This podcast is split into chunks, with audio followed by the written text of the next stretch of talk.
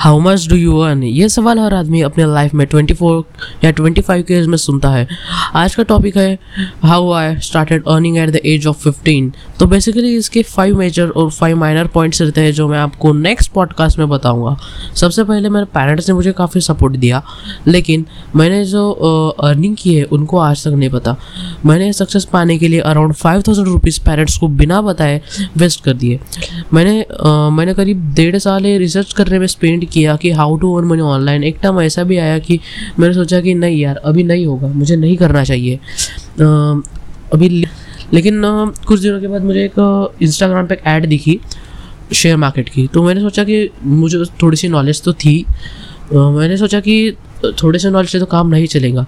तो मुझे कुछ कोर्स करना ही पड़ेगा इसका। तो मैंने सेवन मंथ सेवन मंथ्स का कोर्स किया है जिसमें मैंने शेयर मार्केट एफलेट मार्केटिंग और ऑनलाइन ट्रेडिंग्स के जैसी काफ़ी सारे फील्ड्स के बारे में काफ़ी कुछ सीखा।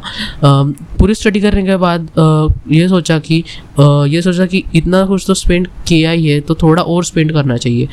तो अभी थ्री मंथ्स पहले मेरा कंप्लीट मेरा कंप्लीट हुआ ये कोर्स और मैंने शेयर खरीदने की सोची।